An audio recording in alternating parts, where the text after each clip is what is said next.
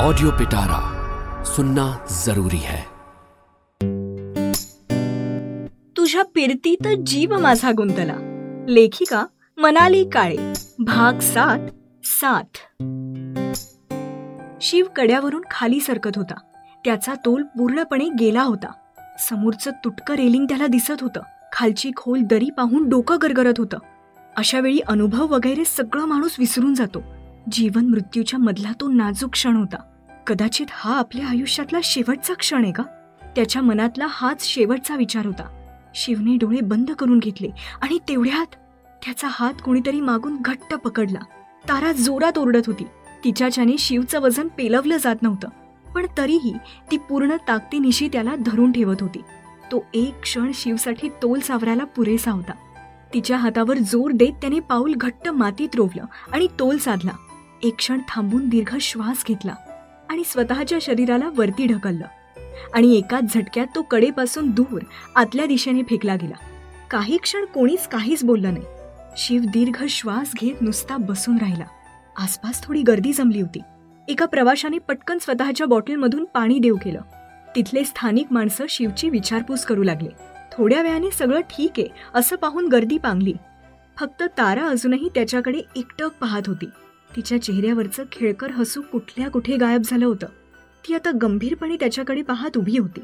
डोळ्यांच्या कडा भिजल्या होत्या. ती शिवच्या जवळ आली आणि जवळजवळ त्याच्यावर बरसलीच. तुला ट्रेकिंगचा इतका अनुभव असूनही अशी निष्काळजी गोष्ट कशी काय झाली तुझ्या हातून? तुला काही झालं असतं म्हणजे? तिच्या बोलण्यात जरब होती. रागही होता. मात्र त्या सर्वांवर कुरघोडी होती ती काळजीची. शिव निशब्द झाला. सॉरी माहीत नाही असं कसं झालं ते. यापूर्वी अशी चूक माझ्याने कधीच झाली नव्हती. पण तारा थँक्यू तू मला शेवटच्या क्षणी धरलं नसतंस तर? पुढचं ताराने त्याला बोलूच दिलं नाही. तिने थेट त्याला मिठी मारली. आजूबाजूचे लोक पाहू लागले. तारा आणि शिव पटकन वेगळे झाले.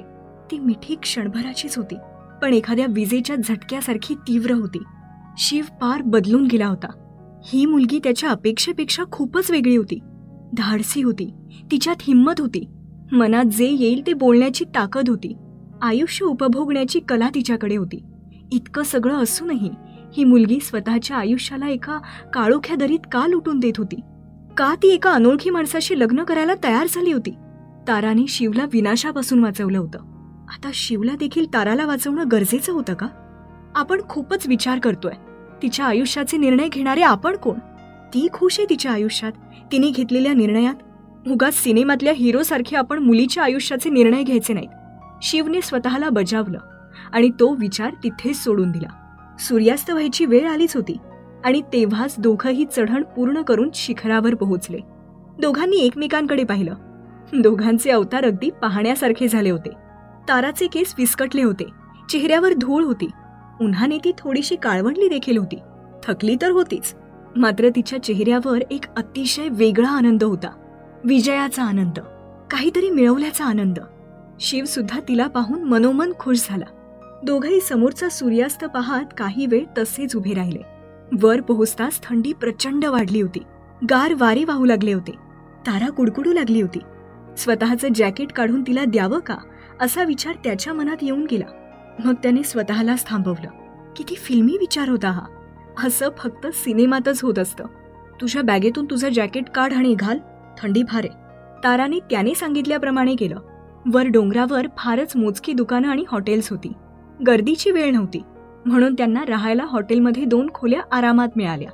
गरम गरम चहा पिऊन आणि थोडंसं खाऊन दोघंही मंदिराच्या समोर येऊन बसले. दर्शन उद्या सकाळी होणार होतं.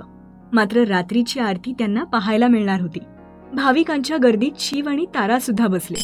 हळूहळू आरतीने जोर पकडला.